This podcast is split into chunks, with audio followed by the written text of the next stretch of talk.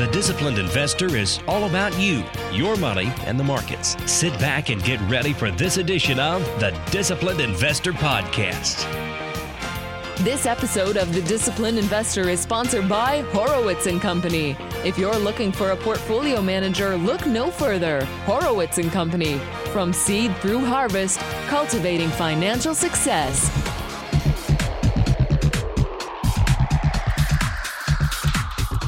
It's the end of the year, and here we are with the best of TDI podcasts for 2022.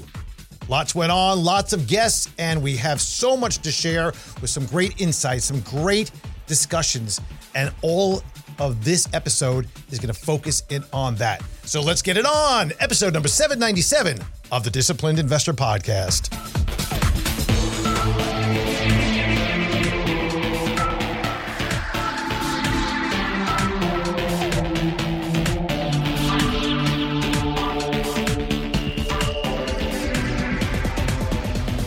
Hey, Andrew Horowitz here, and it is the beginning of 2023, just about to launch on a new year after a dreadful time during 2022. If anything could go wrong, well, it did.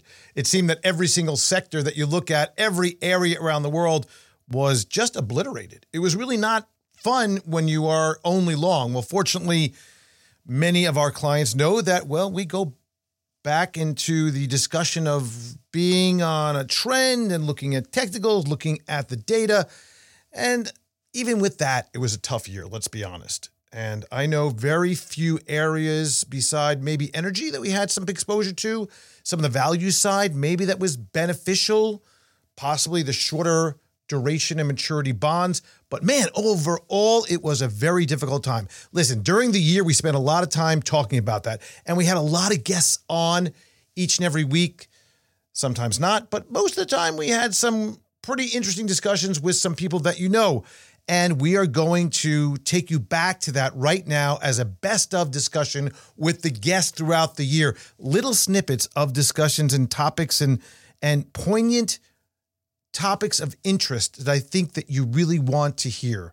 Great refresher. I enjoyed uh, listening to these as it was put together by Ryan Radisky, who does a great job at spending his time listening to the year's worth of podcasts for the disciplined investor and then finding those great nuggets to stitch together to produce what we have here today.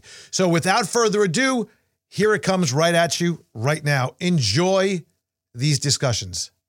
So, Frank Curzio, welcome back from the land of Vegas. As soon as the clock hit midnight, 2000 and uh, the next year into 2022, mm-hmm. let's rise and raise the interest rates and prices on bonds plummeting. And we've seen that there's been a substantial sell off in technology that really was on the heels of all this. What's going on? I think the Fed was just caught uh, on the wrong side here, and they were very, very surprised, uh, which I, I kind of find it amazing, and, and I kind of don't, because I think anyone who is not an economist uh, saw this coming miles away. Anyone, everyone listening to this, anyone that pays for their for everything that they do, uh, maybe these guys get driven around all the time. I have no idea, but uh, when you look at economists and sometimes being extremely, extremely smart, uh, is a disadvantage because a lot of times, and I'm not, you know, picking on anybody there because I'm not smart at all, but uh, a lot of times you look back historically and we always compare everything historically. Right. The only problem is this never happened in history, right? We've never had money given directly to people of the tune of 10 and a half trillion. We're up to 13 trillion now, 10 and a half trillion. And if you want to put that in perspective, it costs 480 billion to backstop the entire financial system eh, during a credit crisis. And but that money was given directly to the banks to backstop the banks, right? It wasn't given directly to consumers. Some of those banks didn't lend that money out. This was handed. You didn't have to work. You didn't have to do anything. If you had a job, your PPP loan, PPP loan was for free. Here you go. You don't have to pay it back. You got a couple of children. Here's money. Uh, don't worry about unemployment benefits. You're going to make more money if you work. Just flooded. Right. Right. massive flood. So what do we have? We had a period that didn't take too long, Andrew, where we had peak earnings uh, going into COVID. Uh, so say you know the end of 2019. And that was a lot and, to do with the, the good economy combined with low tax rates, combined with things just settling in just right. settling just like and we came back so quickly right? So we're looking at just a year later we got back to those record earnings and we're looking at january february. That's when we started hitting record earnings again of last year right? So in 2021 yet we kept rates at zero or near zero for another not still right we haven't raised rates yeah, yet still, and exactly that's the, exactly the, the point bond right buying there. program it, it, it's insane i mean you just injected all this money what do you expect this week we have a guest, Vitaliy Katsenelson. You tweeted uh, some insights from Seth Klarman. You said, and it was just yesterday, you said market participants with less than 12 years of experience have never been burned and have no idea how hot the stove can get. And this has exacerbated moral hazard by masking the connection between real world events and the value of their portfolios. And without relevant recent experience, standards become lax and investors drop their guard. And finally, greater risk is willingly incurred and regularly misperceived, often without adequate compensation or any effort at mitigation. So take it from there. Basically, uh, if you own bonds, you always made money over the last 20 years. Mm-hmm. You know, that just almost became uh, something you just well you make money you buy bonds you make yeah, was, little it money expe- it was a it was an inbred expectation yes when the price goes up because of um, you're paying more for less and which is basically price earnings goes up right not because something earns more money but because just price earnings goes up then the expected return goes down over the last 100 years the stocks on average made 10% a year. Mm-hmm. The 10% was made for two reasons. Because economy grew about 6% a year on nominal basis, roughly. Mm-hmm. And, and investors collected dividends. I'm sorry, so the stock prices went up 6% a year. And the economy so going on, things were good, stock price went up, and now dividends too. Okay. Mm-hmm. The but there was an X factor over any period of time, and the X factor was price earnings suddenly when the price earnings goes up, you know, goes up, then instead of making 6% a year on stocks, I'm just talking about uh, stock price, uh, you're suddenly making more because, in, you know, because the price to earnings, how much you were, uh, investors were paying for this unit of earnings has increased.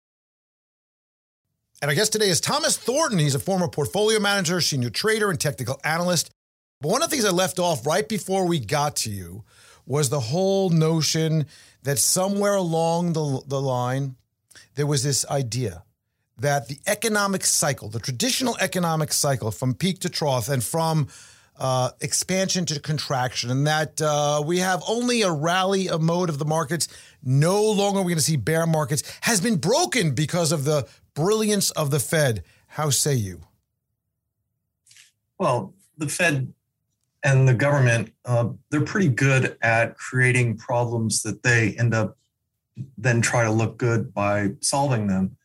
And I've found that, um, I mean, maybe I'm wrong, but creating more debt to solve other debt problems is not necessarily a great solution. and now the Fed is, they painted themselves into a corner by overstimulating We've got runaway inflation, and now they're they're panicking, and they have to raise rates, and it's now almost consensus that they're going to raise 50 basis points in March, and I think that the market overall has not necessarily priced that in, and my view is that the reality is that people have never seen an inflationary market with the Fed tightening. It's just something that has never happened in many people's careers.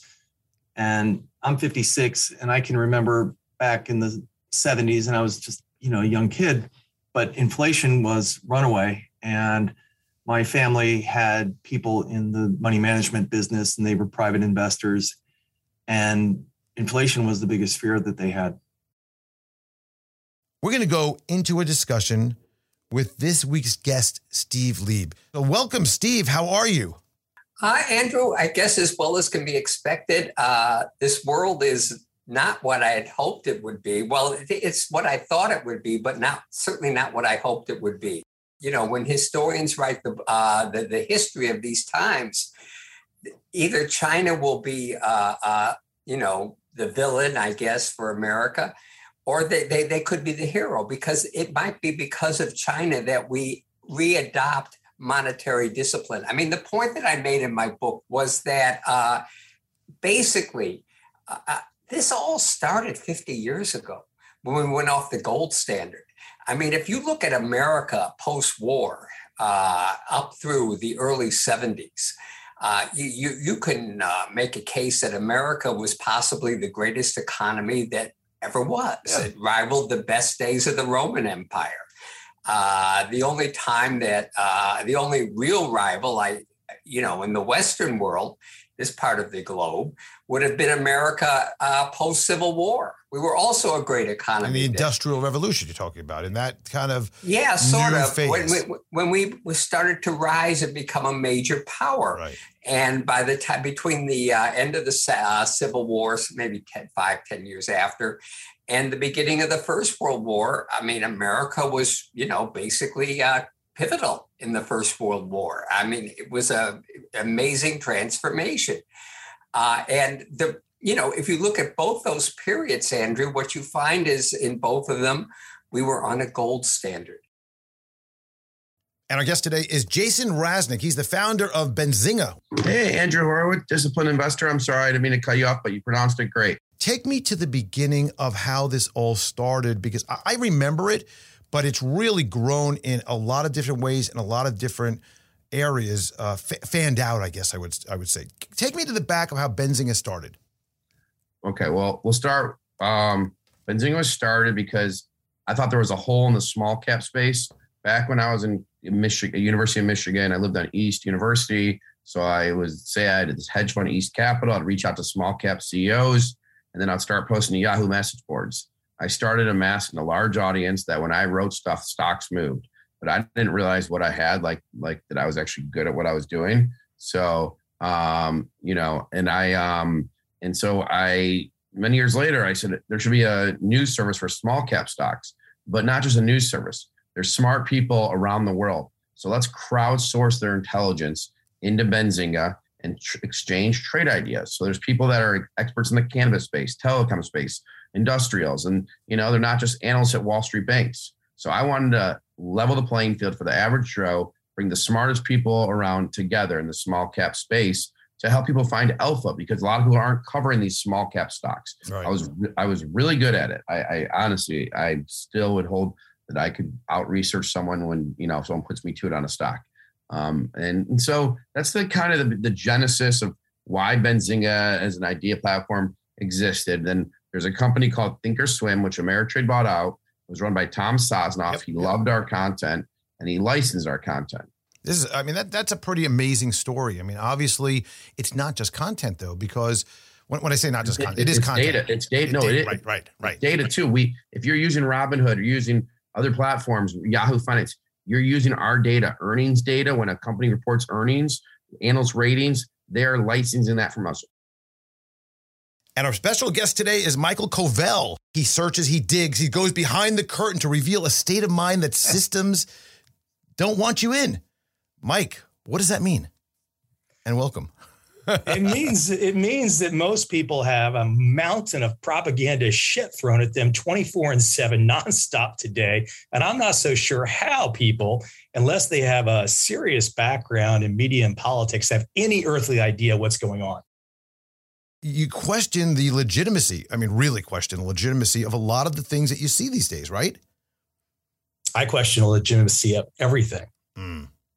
Yeah. I, I, don't think I don't think right now we, we are completely in a world of nonstop agendas, messaging, propaganda. And if someone doesn't understand that and they're trying to make bets, market bets, money bets with their hard earned capital, and they're trying to do that based on voices they might hear on you know, CNN or Fox or Bloomberg or CNBC, if they're trying to make bets on that, good luck. I mean, you might as well go to Vegas. Vegas might be more fun. The Macau's even more fun than Vegas. It seems like people don't really care about their money anymore. They're just throwing it out there. Do you get that sense for a lot of people?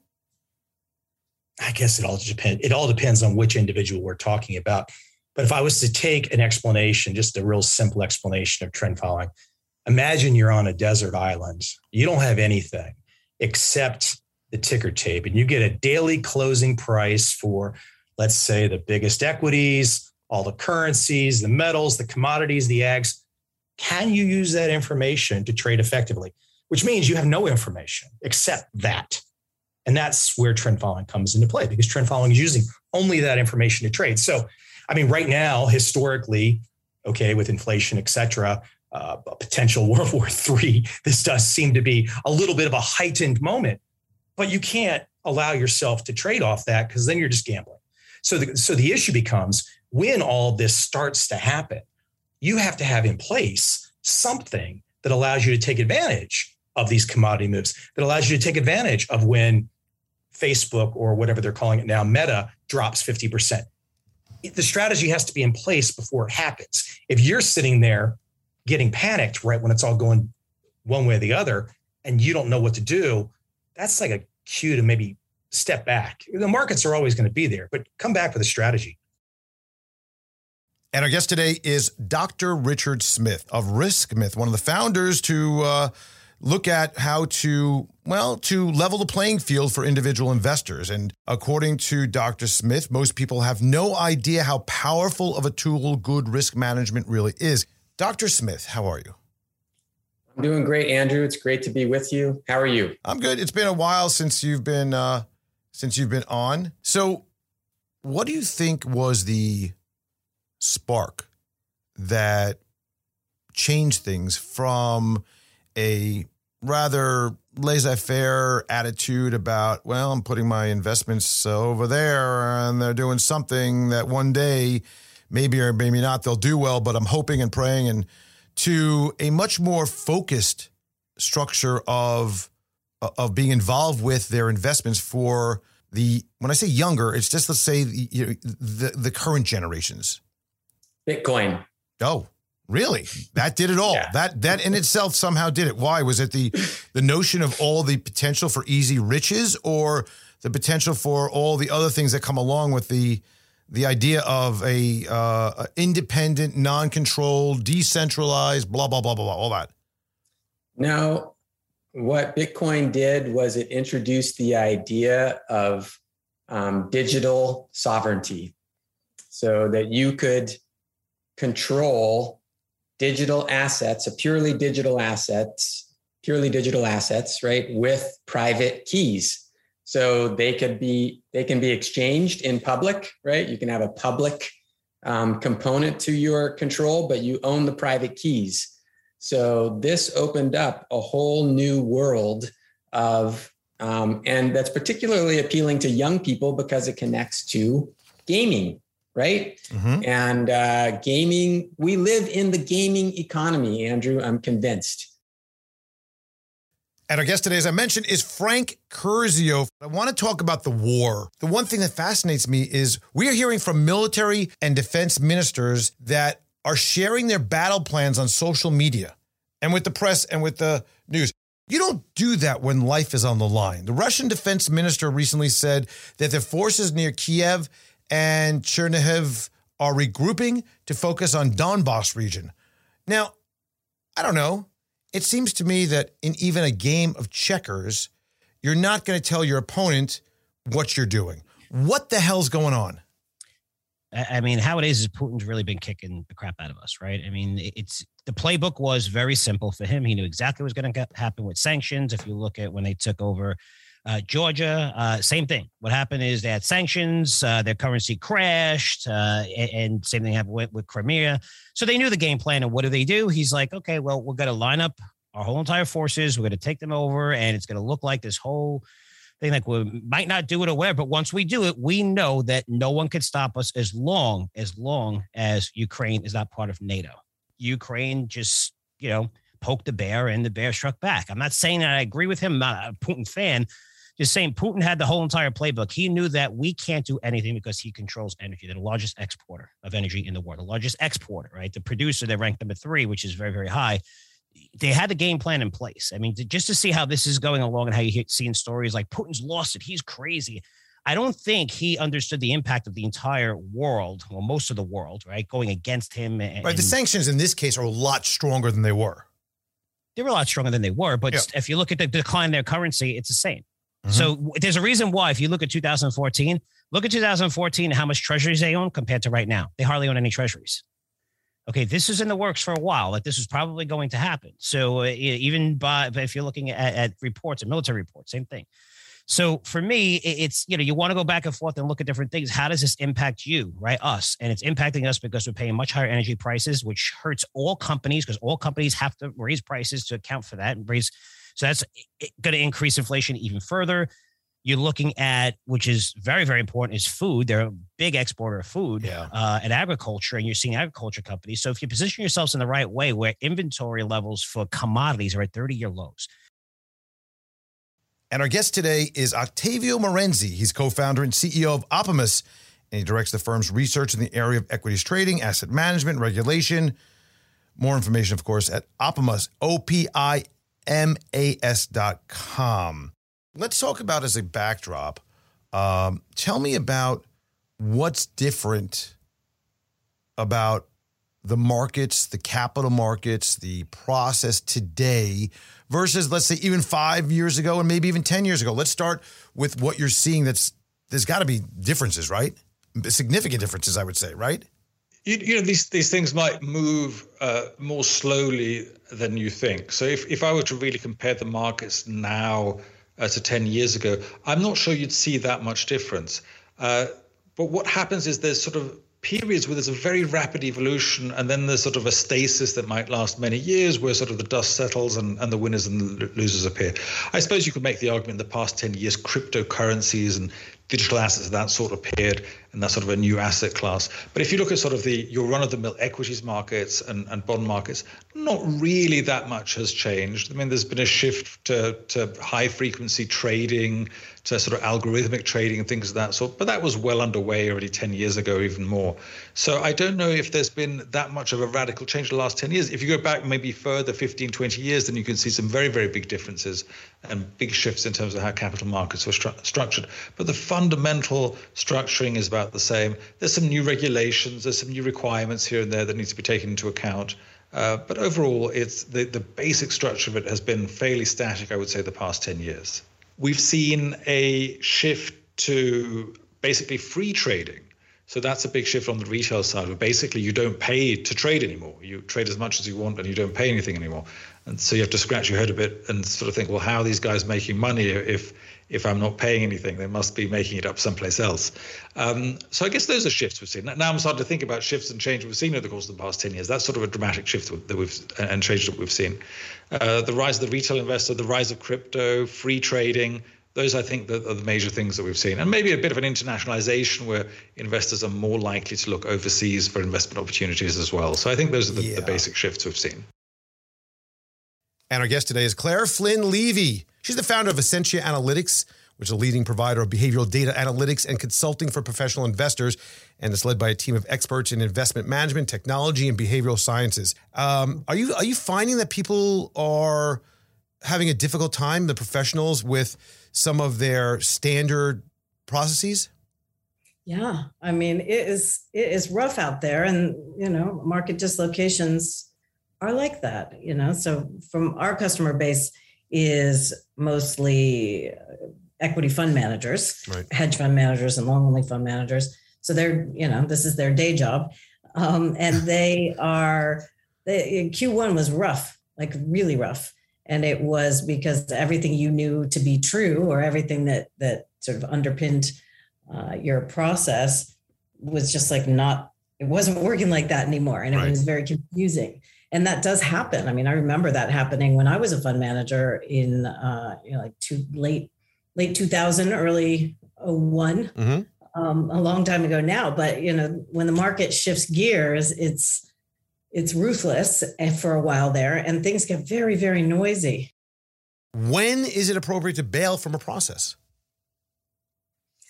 Well, I mean, it depends on your strategy and your and your philosophy but when your uh, investment when your thesis is being proven wrong with evidence obviously that's a good time to just say enough is enough. You might have made money in the in the stock. You might be taking profits right. at that point that you uh-huh. realize that happens. Usually that's not what happens. Usually people only realize it when they're losing money. And then it's a bitter pill to swallow. And you're you're, you know, you can rationalize your way into letting your thesis drift, you know, and and overruling the the idea that no, you know what? The reason we bought this was this, and it turned out not to be true. So we better get out. And as promised, our guest today is Frank Curzio from Curzio Research. You're here. Welcome. How are you? Doing great. Thanks so much for inviting me back on, man. I mean, it's uh, tough conditions in the market, and a lot of people losing money. I think everyone's really losing money in the market right now. It's it's tough conditions, but uh, you know, if you're following your stops and being safe, right now is the best time in the world to have cash because there's a lot of companies that, that are selling for, for big discounts, especially if you're looking to hold longer than uh, than 12 months, and, and that's what you want to be. You want to you want to have cash in the bank when you have markets like this. So yeah. uh, for us, it's kind of exciting times. We had some valuations that were freaking insane. Let's be honest, they were insane some of the valuations, right? And look, so not only were they insane, but they were being justified because you have super low rates. And when you have super low rates, you could borrow, you could leverage, and that's what's going on right now. It's the deleveraging because you know you probably own companies that are like, hey, you know what? I own Google that just reported pretty good numbers two two quarters in a row. I mean, that is that's great, but good numbers. And there's a lot of companies that reported good numbers, and they're down twenty percent, twenty five percent. You know, some stocks, SPACs, and you know, speculative stuff with, with the garbage valuations, we did down 70, 80 percent plus.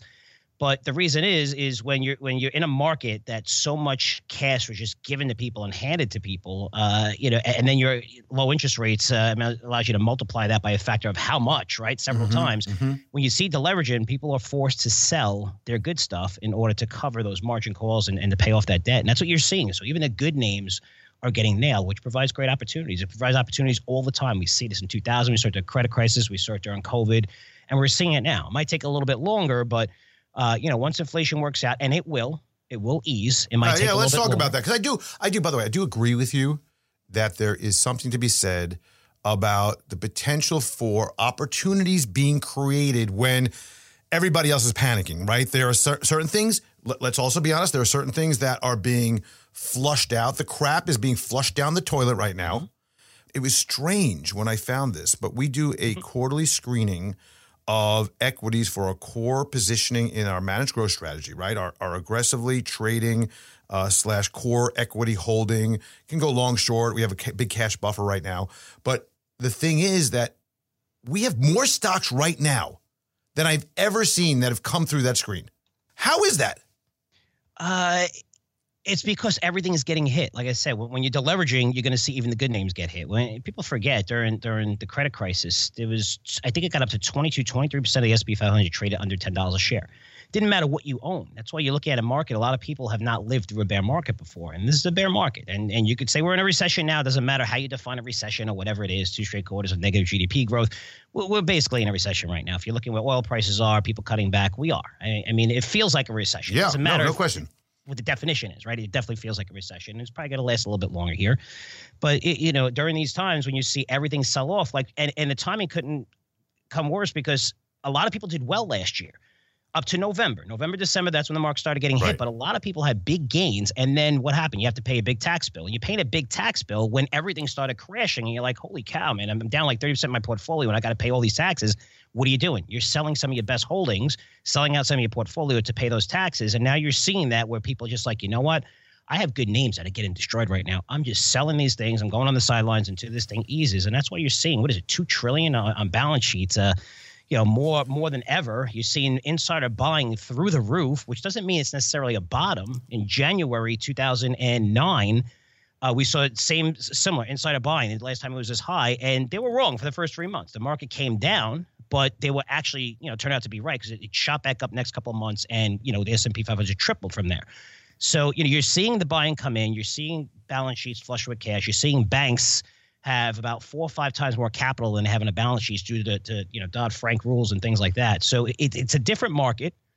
we're seeing inflation, but we're at much stronger times where you know we're just waiting for inflation to ease because that's a killer for everybody. High energy prices is a killer for everybody. We just need to see these things ease, and they will. But obviously, it's taking a lot longer than expected because the Fed was caught on the wrong side of the aisle here. Let's start talking about what our guest is all about. How's that? And that's Danielle DiMartino Booth, who's the founder and CEO of Quill Intelligence. And she created this to set out to uh, do basically a research revolution, redefining how markets and uh, the information is conceived and delivered. Your thoughts about what's going on right now? How does that look for you? Uh, right now, uh, if I had to describe what the day to day is at Quill Intelligence, we we publish eight times a week. Uh, is I'm on the defensive. I, I, am I'm constantly defending our position that the United States has entered recession, and it, it, I feel like that.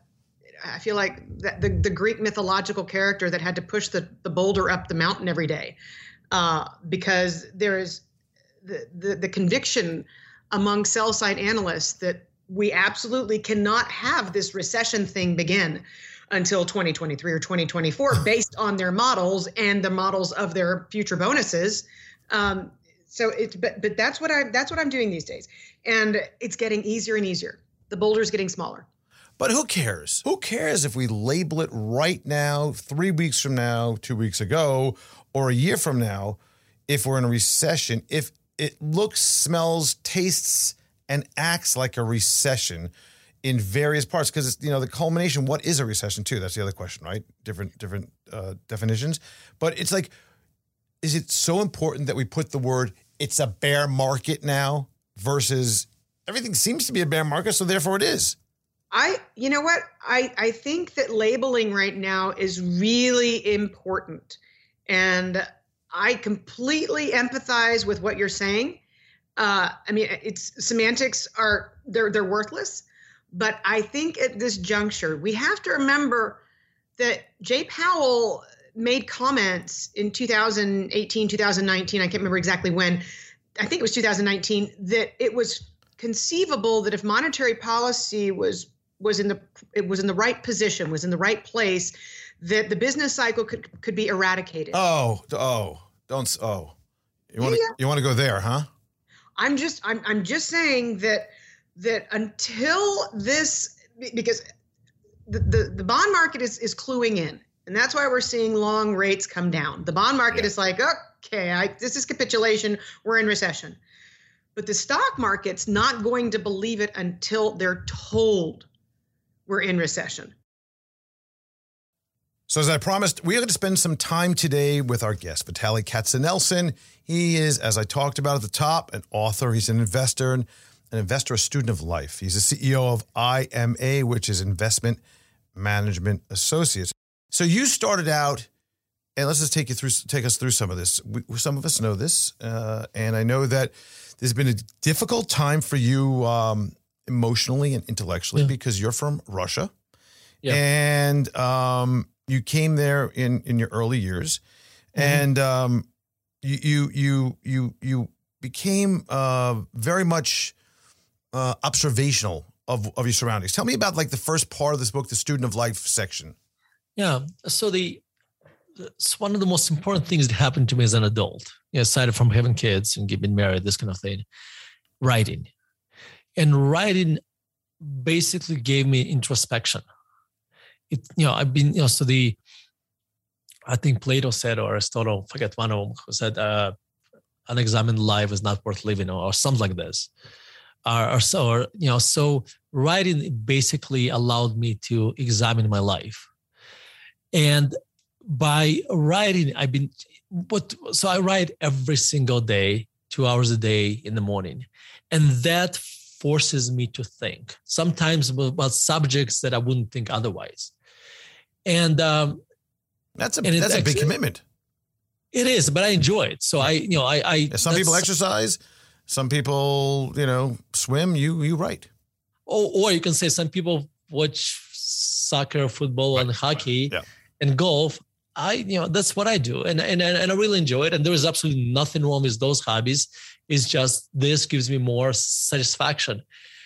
And but right, so the so writing about topics uh, helped me to understand them better maybe and also i thought about because writing is just focused thinking right because mm. you sit in front of a computer i have my headphones on and i just think It's like, and uh, I push the outside world out and I'm just focusing on the sentence and focus on the next letter I'm going to type.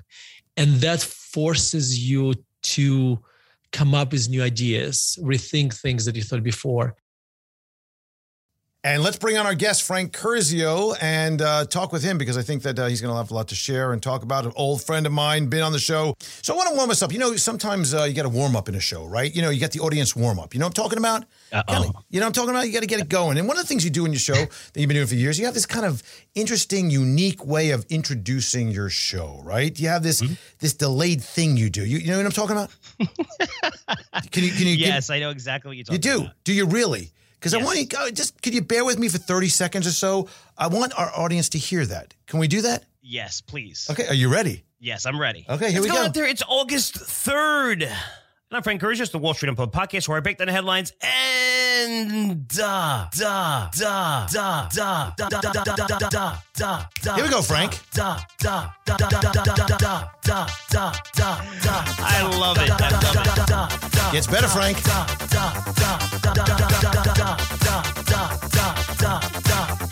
Gotta thank Chris Wilson for uh, this overdub. Ten more seconds. And tell you what's really moving these markets.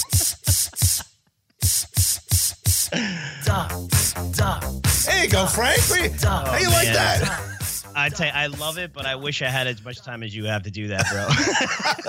This is our good friend Chris Wilson from Down Under who uh, put that together. We saw we were listening to that. going- You know, I was thinking that New Order song is a perfect fit for that Frank delayed and what's really moving the markets thing. And there you go, Frank. You know what's fun? Let me tell you a quick story about it. So when I did it, it was kind of like, ah, it's a little. Yeah, I've been doing this for just almost as long as you, probably uh, uh, uh, six months, right? Yep. Difference when Yep. you have the oldest podcast in, in, in business finance, but uh, for 15 years. But and I did it, and it was like, you know, people were making fun of it, and when people make fun of it from New York, you want to do it even more, right? Oh, yeah. Because it's almost like you're pissing off people. and then one time at a conference, uh, when I was working for Stansberry at the time, they had three, four hundred people in the audience, and I got up there and they said, you know, see if you could do a live podcast. I had a guest, and I just went up there and I said yeah, I started it out, and as I said, what's re- and everybody like finished the whole entire thing, and I was like, wow, I was like, I was just blown away. I was like, maybe some people do like it, but yeah, you make fun of it, or you like it, whatever. It's pretty cool. But I said, like the have to- version we put together the best so far.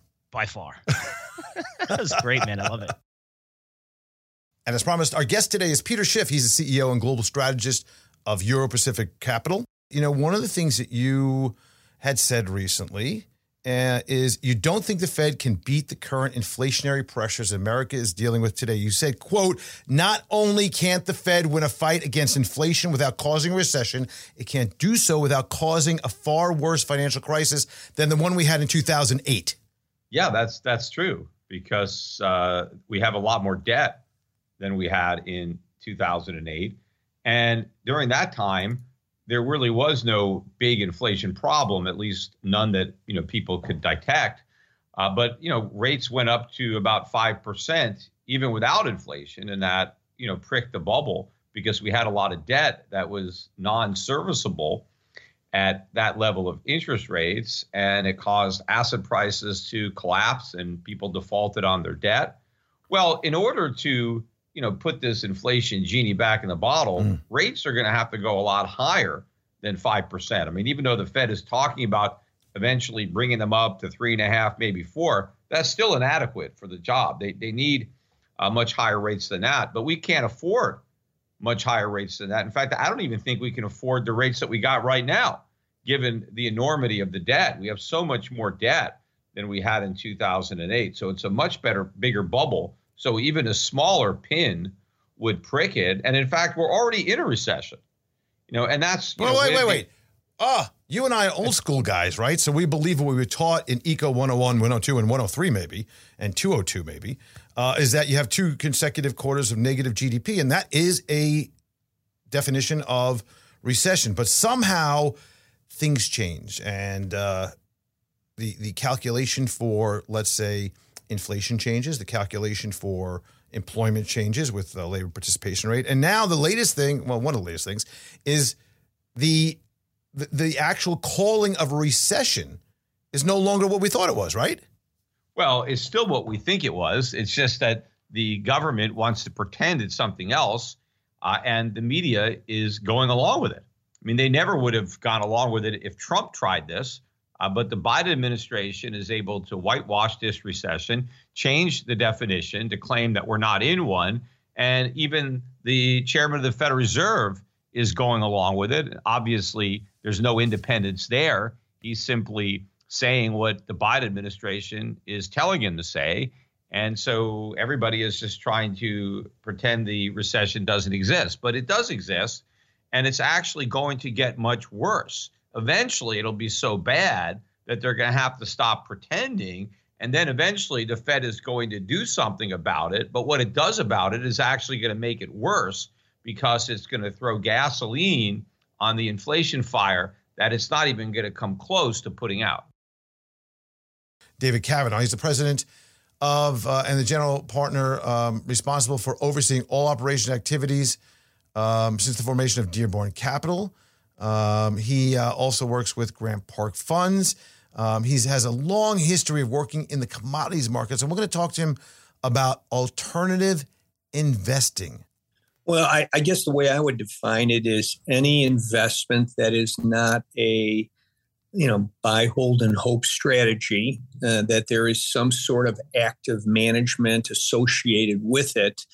Uh, I know some people will say farmland is an alternative investment. Uh, gold is, you know, there, there's a number of things that are out there, but um, you know, the way I would describe it is that there's some sort of active investment behind, uh, active management of the investment so that um, it can go in either direction. It, you know, you can profit from up markets, you can profit from down markets. Uh, you know, the the one thing I would say probably absolutely flat markets across a spectrum of investments would be hard for anyone to make money really there's only one strategy I'm aware of that would be option writing, and we don't, you know. I started to think about this years ago with the idea that diversification is okay. I'll go with don't have all your eggs in one basket. I'm I'm good with that.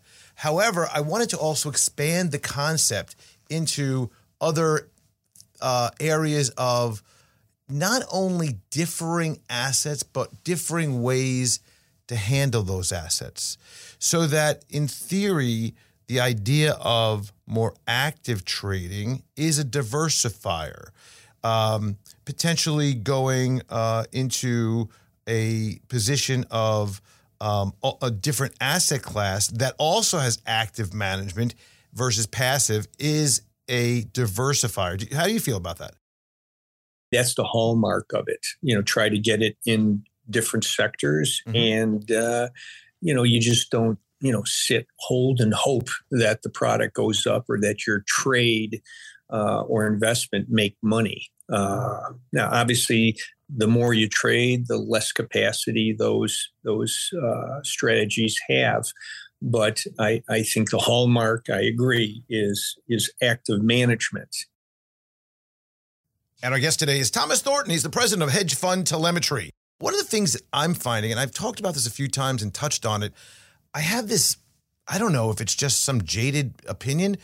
The market seems really amateurish these days. Am I, is this something I'm just being silly about? So, my view on that is yes, the market is a little bit um, amateurish. Uh, you have a lot of, you have a lot of new people that that have gotten into the markets in the last couple years and a lot of those people will chase whatever's green that day and then when that ends, they'll move on to something new. So there's really not a lot of fundamental or even, you know, very disciplined technical analysis that's been happening.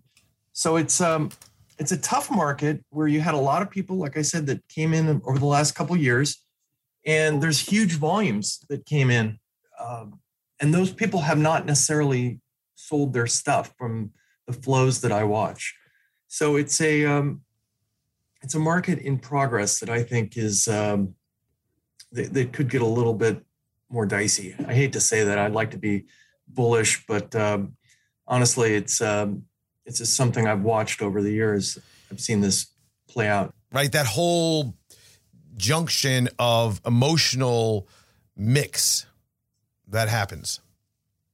Yeah, that is a that is a very very good point because you know the stages of what you see in markets that go up and down are very similar and I like to you know talk about Elliott Wave and Elliott Wave I, don't hang up yet don't stop they have personalities no, I'm kidding. yeah, I know. Uh, they have personalities in, within each wave, and if you can identify those, what's happening, uh, it actually makes a lot of sense. And the best way for people to look at it is just to go to Wikipedia, type in Elliott Wave, and look at it, and you'll basically understand what's happening. So for the first wave down, everybody thought it was just a great buy the dip opportunity. We broke that next. We we bounced lower high, wave two, that failed, went back down to wave three, and people started getting more bearish. And we just had a little bit of a bounce just recently. That's wave four. And now we could be possibly, uh, if we break the recent lows in wave five, where people really acknowledge that things are bad. And that's when you start to see the heavy selling. And that's that's what I'm watching right now. That's the personality. I'm I am a big fan of looking at market sentiment uh, and what's happening and what people are saying and and ultimately what they're doing. And as promised this week, our guest today is Ross Gerber from Gerber Kawasaki. Ross, a lot of things have been happening, of course. I mean, that's obvious. Uh, headwinds abound. Where we, uh, I mean, there's, there's no there's no lack of headwinds. Really, like one headwind, right? It, which one is that? Jerome. Oh well, yeah, he's he's a blowhard more than a headwind, right? Yeah, he's a blowhard because he's like 150 basis points behind the market. Th- this is the most ridiculous job in the world. Like a Fed governor. What exactly is that? But they're all kind of weenies, and they are pandering to a a, a god that they don't really understand, and which is right, right. right, right. I mean, I'm saying that they don't understand. I think people who work for the government make a choice, and they made this choice for a reason. So I think the Fed is a group of people who want attention and power, like major financial investors. And the way they do this is through getting power through the government. It is a problem, and and, that, and and and the problem is also, I think, bigger when they start trying to weave in social oh, rights God. and wrongs, and trying to somehow believe that if they change the interest rates, that will be better for a certain class of individuals or not. Yeah, like it's going to help out a an underprivileged area in Idaho by changing interest rates or adding liquidity through quantitative easing. It's it's insanity. Right. Right. It's insanity. And so like like poor people don't have mortgages in the first place, so lowering rates doesn't help them. And then stupid rates throws them out on the streets, right? So now Powell's goal is to help poor people lose their jobs and homes, and that will slow the economy. That's all he can do is fire poor people because the wealthy never really suffer when rates go up or down. So what he's doing right now is he's adding he's added about I'm going to say several like a hundred billion plus or more to cost to the government and higher rates on the 30 trillion in mm-hmm. debt. He's now added enormous costs to homeowners with adjustable rate, you know, seconds and things like that. People want to buy cars, people want to buy houses, right? So the real estate market is stopped right now. It's just like stopped on a dime. Mm-hmm. 6% mortgages, nobody wants to do that. And and like so Powell and them aren't looking into the future at all. They're looking at August CPI data. Like oh. that's like literally irrelevant at this point. And our guest today is Danielle DiMartino Booth. Let me give you a little bit about Danielle. She is the founder of Money Strong LLC, an economic consulting firm. She began her career in New York at DLJ, as we call it.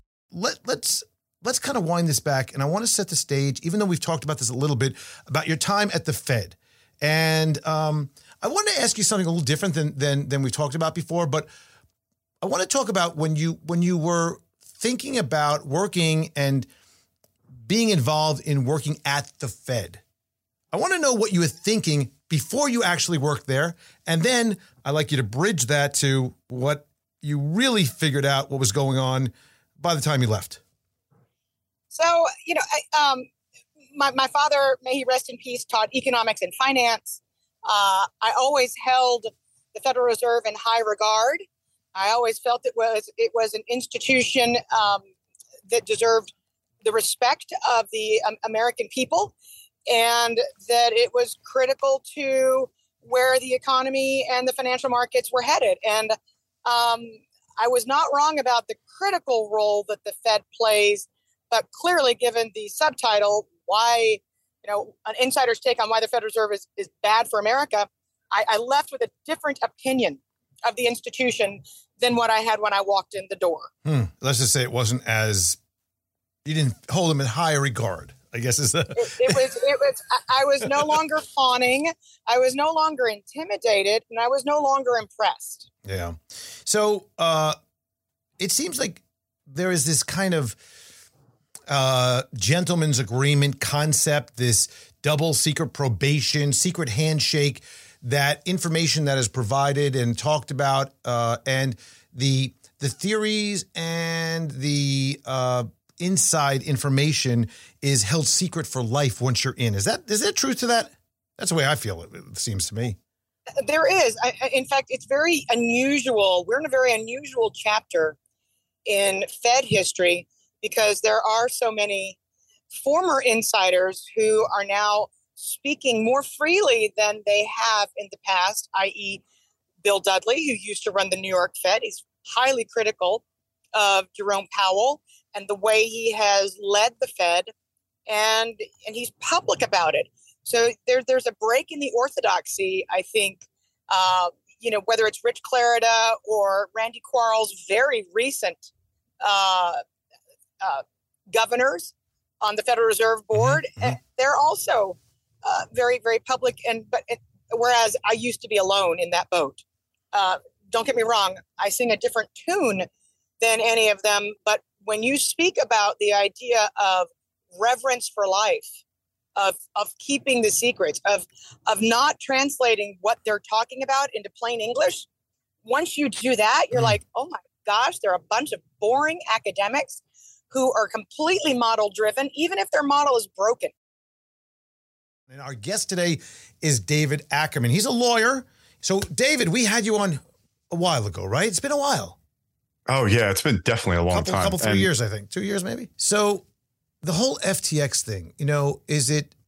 It, it was all of the uh, all the things that seemed really odd with not only Sam Bankman-Fried, but his whole entourage living on a weird, you know, penthouse floor in some hotel slash condo in in the Bahamas, which of course he did because of the offshore nature of that. You know, you have offshore companies because you couldn't mix U.S. citizens utilizing non-U.S. platforms and vice versa, right? Um, did the whole thing stink to high health for you? Or as you wrote recently, it's a shock to the entire industry. Parallel is to the Bernie Madoff. He was a phenomenal talent with a stellar track record, like those in traditional finance who didn't see Madoff. We did not see SBF coming. So if if people believe that this person being weird was the only reason that we should have seen this coming, then you haven't been around crypto very long. There are some odd personalities in this industry. Yeah, okay, why, why is that? What? Why is that? Wait, well, let's stop right there. Why is that? It's it's an interesting question. Okay, because there's crypto in and of itself. Cryptocurrencies is really just a subset of this idea of blockchain technology. And blockchain technology is based off of cryptography, it's based off of math, it's based off of computer science and computer engineering. And you tend to get in these areas some very interesting personalities. Um, now, obviously, that's not always the case. I'm not trying to disparage or talk down about anyone that choose these fields. They're brilliant, brilliant individuals but have these boisterous personalities more often than not, especially the ones that are particularly successful. So the idea that SBF was an anomaly and that's a reason we should have been looking at this person harder is just it shows a complete lack of understanding of the actual space itself. And our guest today is Ben Hunt. Ben Hunt, the master linguist, the game theory expert, the market and general historian, the deaf storyteller, the seeker of irony, co founder and partner of Second Foundation Partners, and creator of Epsilon Theory. All right, let's talk about uh, another grift. So we're going back to what we talked about in 2020, which was all about uh, let's get all the money from the government and screw everybody along the way, and that was everybody's thesis, right? So now we have another grift that you've been talking about, which is FTX. Right? Would you call, would you classify that as a grift? Oh, it's an old-fashioned con. I mean, it is it is in the in the same realm as Enron. Uh, it's got elements of WorldCom Oh. in it. If you know you and some of your listeners can, you know, remember back to, to Bernie Ebbers' days at WorldCom, it's Mhm. got elements of uh, certainly Bernie Madoff. It's got elements of Lehman Brothers. It's got elements of MF Global. So it's it's like a, a greatest hits version of all the big uh, financial cons over the over the last couple of decades. So you wrote about um, the MacGuffin, and everybody has a MacGuffin, which I think bears a moment for you to kindly explain. Explain? Sure. Sure. Well, I actually the, the the idea of a MacGuffin it comes from Hollywood, and the fact is that every movie you've ever seen has a MacGuffin, and a MacGuffin. Alfred Hitchcock was the one who you know really was first talking about this. It is the object of desire. So it's the thing in a movie, the idea, the thing, the whatever it is. Shiny that- that penny, people- the shiny penny. yeah, yeah, yeah, exactly. It's it's the thing that that people want and that the entire plot revolves around. Mm. Right? So it could be, you know, there's some obvious examples. The Maltese Falcon, right? I mean, the, the, the MacGuffin is that little statue. Uh, you know, the Lord of the Rings, right? The MacGuffin is the ring, the ring of power. My precious. Right? But in a in a in a mystery movie, the MacGuffin is who done it. Right? In a in a horror movie, the MacGuffin is um, you know, getting out safe, right? The way out. Oh yeah. So but so every movie you've ever seen, every scripted TV show has got a MacGuffin. And our guest today is Steve Sanders. He's the Executive Vice President of Marketing and Product Development at Interactive Brokers Group. With crypto, are you concerned about some of the changes in the environment over the last, let's say, six months compared to when you first got into the crypto space? Is it is there is there any this whole FTX thing or any of the things that are going on with some of lending based? Is that something that's troubling you? No, because our crypto is held in custody at, at Paxos. Now, now keep in mind, our main business is not is not crypto. Right. We we got into crypto and we also offer crypto futures and options because some of our clients said, well, we want to, you know, diversify our portfolio a little bit and maybe buy a little a little bit of crypto for the portfolio, as well as advisors who wanted to maybe buy some of it for their clients. Mm-hmm. So, you know, we, as I said, we we we could have gone and got all the transmitter licenses to do it ourselves because crypto is the only product where we don't self clear and self execute. But we decided not to. We decided to go with Paxos, who's a custodian, who's con- completely you know safe and you know kind of outsource that one but you know as i said it's not a it's not a big huge business for us and and um, we're not into the trading of it or or the other types of risky things hmm I got you.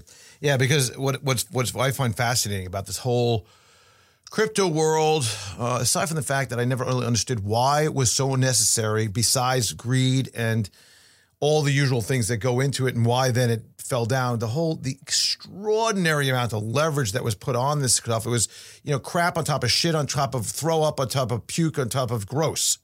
That's and then and then all and then all disappeared. Everybody's like, "Whoa, how'd that happen?" It's like, well, I mean, you know, it, was- it was right right right right right It was nothing to begin Well, with. I certainly don't want to give advice, you know, on on anything. I get it. But I, I kind of always saw crypto as a, a solution in search of a problem. Yeah. I, Well, that's it. That is the summation of our discussions. Good hours worth of information from all these various people. A lot of lot of different guests, right? I mean, quick snippets, quick discussions, uh, tap on, tap off. We're going to end it right there. I want to wish everybody the one, most wonderful, wonderful holiday, spending time hopefully with your family and friends, enjoying some time off through these Mondays that we have off. And of course, as we get back to 2023, I don't think a light is just going to go from red to green here, but there's going to be opportunities. Let's believe in that. I believe in you. Thank you for believing in me. I will see you again next week. Nothing discussed in this podcast should be considered a recommendation to buy or sell any security. Past performance is no indication of future results. In addition, the information presented is not intended to be used as a sole basis of any investment decisions, nor should be construed as advice designed to meet the individual needs of any particular investor.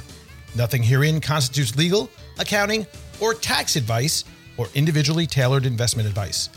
Remember, investing involves substantial risk. Past performance is not a guarantee of future results, and a loss of original capital may occur. No one receiving or accessing this information should make any investment decision without first consulting his or her own personal financial advisor and conducting his or her own research and due diligence, including carefully reviewing any applicable prospectuses, press releases, reports, and other public filings of the issuer of any securities being considered. Please consider this for educational purposes only. As always, use your best judgment when investing. Horowitz and Company Inc. is registered as an investment advisor with the state of Florida and conducts business in other states where it is properly registered or is excluded from registration requirements. Registration does not imply any level of skill or training.